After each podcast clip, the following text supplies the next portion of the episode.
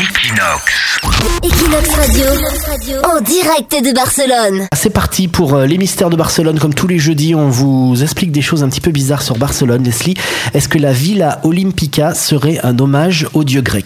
Je dirais non. Eh ben moi je te dirais oui parce que c'est une des euh, c'est un des endroits les plus récents euh, de Barcelone. Hein, Villa Olympica, ça a été construit en 1992, rénové en tout cas euh, pour les Jeux Olympiques. Et il y a euh, deux deux choses qu'on le remarque à Villa Olympica, c'est ce fameux poisson. Tu connais la statue du poisson qui est qui est face à la mer? À fait, oui. Eh bien ce poisson, quand on le regarde bien, il a ni queue ni tête. Ah, C'est juste le corps du poisson.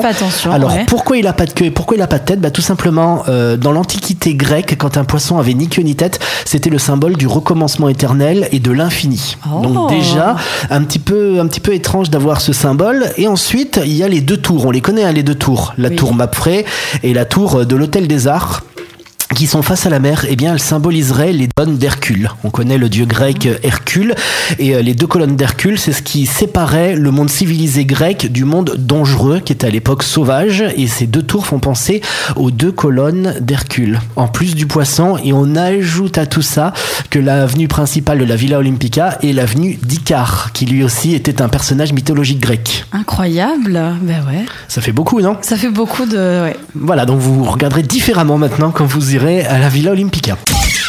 Equinox. Equinox Radio, en direct de Barcelone.